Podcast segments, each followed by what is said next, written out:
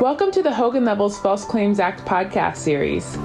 These episodes will focus on many important cases and issues that have surfaced in twenty twenty, shaping False Claims Act enforcement today and in the years to come. In this six-part podcast series, our lawyers will analyze some key developments to help you prepare if the government comes calling with tough questions.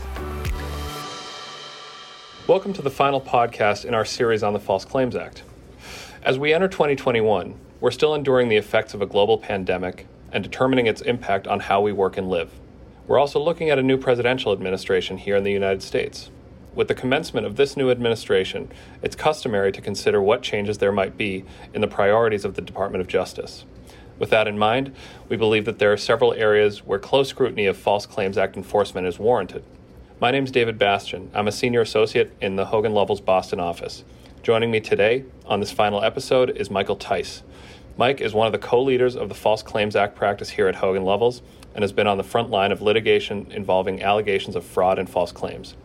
Also joining us today is Maria Durant, the managing partner of Hogan Lovells in Boston. Maria advises clients in the life sciences and healthcare sectors in connection with criminal, civil, and regulatory enforcement matters, as well as related complex civil litigation. For those of you listening, we are recording this podcast from our homes in light of covid nineteen social distancing guidelines. Mike, I'd like to start with you. As we look ahead, what are you seeing in regards to the False Claims Act and the areas that might be under increased scrutiny in the future? Well, thanks, David. It's a pleasure to uh, be with you talking about this today. And I guess the first thing that I would uh, underscore is something that you've already touched on. The most obvious thing is that we have uh, a new presidential administration that has just been sworn in and a new attorney general. Although I think it's fair to say that every administration wants to demonstrate that it has a strong anti-fraud enforcement effort. It's fair to point out that the False Claims Act recoveries during the Trump administration declined steadily over the four years uh, that President Trump was in office, from uh, almost three point four billion dollars in fiscal year twenty seventeen to just two point two billion dollars last year.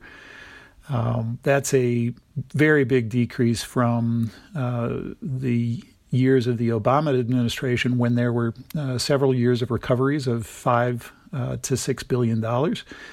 Uh, last year's recoveries of two point two billion dollars uh, are the lowest in more than a decade for the United States Department of Justice. I think um, it's the lowest annual recovery since two thousand eight. That's interesting. And what do you think accounts for that decrease, Mike? Well, it's always difficult to know for sure. You you can kind of guess about these things, but it is often the case that one or two big settlements can have a huge impact on the recoveries in any given year for the department. Uh, and that could be true again. There might be some things um, waiting in the wings that um, you know will, will get finalized here in the early months of twenty twenty-one. Um, but I, I do think that it's fair to assume that the reduced recoveries um, from the period from twenty seventeen to twenty twenty reflect, at least in part, uh, the adoption of a more pro-business attitude within the Department of Justice during the Trump administration. As, as you uh, undoubtedly know, one of the hallmarks of the Trump administration was an effort to reduce the regulatory burdens on business. And that policy was reflected to some extent in the enforcement priorities of the Department of Justice. Um, I'll give you just two examples. One is that the department adopted um, written policies that made it more difficult, for example, for the Department of Justice to rely upon agency sub-regulatory guidance documents Uh, in False Claims Act enforcement. So moving away from um, policies or guidance that had been adopted by executive branch agencies, that imposed a, a bit of a, an obstacle for the department to proceed in some cases. And then, of course, the department also adopted uh, formally the so-called Granston Memorandum drafted by Michael Granston, which clarified the circumstances under which the department would seek dismissal of declined Qui Tam cases. And what do you expect from this new incoming Biden, Harris, and Garland Justice Department. The appointment of uh, Judge Merrick Garland to be the Attorney General uh, by by President Biden uh, could signal uh, strengthened uh, anti-fraud enforcement efforts by the department. Uh, Judge Garland has been a judge on the District of Columbia Circuit Court of Appeals for more than two decades and has, during that period of time, taken positions supportive of a uh, fairly expansive view of the False Claims Act. Um, let me give you just a couple of examples. In United States ex rel. Yusudian versus Howard University, Judge Garland uh, wrote for the court in holding that a plaintiff who alleged that he had been fired by Howard University w- for whistleblowing could sue under the False Claims Act for retaliation. And then in a uh, perhaps better-known case, United States ex rel. Totten versus Bombardier uh, in two thousand four, Judge Garland was actually in the dissent. He dissented from a decision where the District of Columbia Circuit held that the False Claims Act does not apply to false claims submitted to Amtrak because Amtrak is a federal grantee, not an executive branch agency. And, and in his dissent, Judge Garland expressed some concern that the court's uh, interpretation of the statute would impede the government's ability to pursue false claims against federal grantees. That dissent is credited, credited by many with um, prompting or serving as a catalyst for the Fraud Enforcement and Recovery Act of two thousand nine, which extended liability to claims submitted to government grantees. Thank you, Mike. And Maria, I'd love to uh, get your perspective on uh, the so-called Granston Memorandum that Mike alluded to. What do you see as D O J's more active role in seeking to dismiss declined Qui Tam suits? Do you see that changing at all? Thanks, David. Um, the, the Granston memo that Mike referenced provided defendants with a very detailed checklist of the factors that the Department of Justice will consider in determining whether to file a motion to dismiss a declined case. And defendants have very actively and aggressively solicited government motions to dismiss in cases of questionable merit. I would not expect to see a dramatic change in the way that the dismissal power is used by the new administration. The Granston memo itself is official Department of Justice policy. It's incorporated as part of the Justice Manual that guides D O J trial attorneys and assistant U S attorneys, and it makes it therefore more difficult for the department to make any sort of a big shift away from past practice. Having said that, though, the dismissal power has always been invoked sparingly, and I would not expect a new presidential administration to have significant impact on that. And I agree with Mike that Attorney General Garland is likely to be somewhat less hostile to the Qui Tam provisions of the False Claims Act than Attorney General Barr was, and on the margins might be less inclined to invoke the dismissal power. I would also note, though, that there are several different approaches in the circuit courts. This creates an opportunity for the Supreme Court to weigh in on the standard that must be met by the government when it does seek dismissal. The Supreme Court has shown a perennial interest in False Claims Act jurisprudence. And so that circuit split on the dismissal standard is one Um, among a number of circuit splits on False Claims Act issues that could prompt the Supreme Court to accept a petition for writ of certiorari. Mike, what about you? Do, do you see the D O J's more active role seeking dismissals of declined Qui Tam suits? Do you see that changing at all? No, I, I don't see any big changes in government dismissal of, of declined cases. Um, I mean, I would point out that in the last two or three years, like from two thousand eighteen to twenty twenty, um, there have probably been more instances where the department has sought to de- to dismiss declined cases than in all of the previous years going back to the amendments of the statute in nineteen eighty-six. So there there has been this increased cadence of of government motions to dismiss. And, you know, that is perhaps a reflection of the adoption of the the Granston memo. And I think that it is fair to say that Attorney General Barr was someone who, at least at some points in his career had expressed some concerns about the constitutionality of the Qui Tam provisions. But, you know, having said all of that, the, the government just has not invoked this power very often. And I would not expect to see a big change in that, I, either more cases or less cases uh, being dismissed uh, by the government. Where you might see some difference, differences around the margins is I do think that a a an administration, you know, like uh, President Biden's administration and a Department of Justice under uh, Judge Garland uh, might be more inclined to uh, rely on agency guidance. You might see a modest return towards uh, a greater reliance on agency guidance in in False Claims Act cases. Only because the current administration is more likely to give deference to executive branch agency policymaking and regulation than uh, the last administration. And it looks like there are quite a few potential developments with respect to F C A enforcement that is absolutely crucial for businesses as they move forward. So looking ahead to the new year, how are you advising clients as they maneuver through these sometimes murky waters? I think there's a couple of things that our clients should be aware of, and there has been a lot of talk about this and a lot of discussion about this in the in the trade press, but certainly the government spending on COVID nineteen uh, stimulus legislation is very likely uh, to be followed by a period of strong False Claims Act enforcement. And I would note that the Department of Justice announced the filing of six hundred seventy-two new Qui Tam suits being filed under seal in twenty twenty, uh, which is the most uh, since twenty seventeen.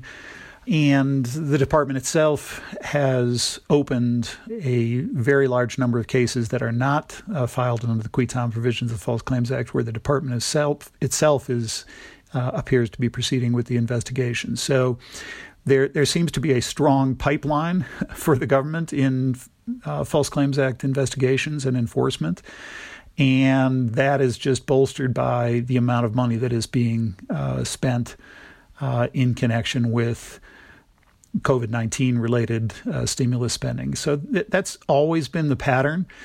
Um, with previous spending sprees by the government, uh, whether under the Troubled Asset Relief Program or the, the TARP program uh, that followed after the two thousand eight financial crisis, or uh, some of the disaster relief spending that was done in the wake of Hurricane Sandy and Katrina, uh, or increased defense spending in connection with um, conflicts in Iraq and Afghanistan. There, you, you see these large spending programs Uh, followed by aggressive anti-fraud enforcement by the Department of Justice.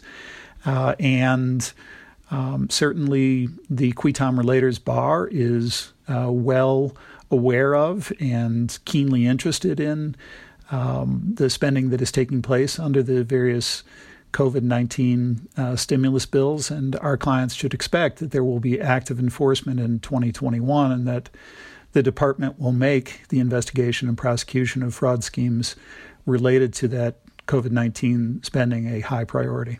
And Maria, same question to you.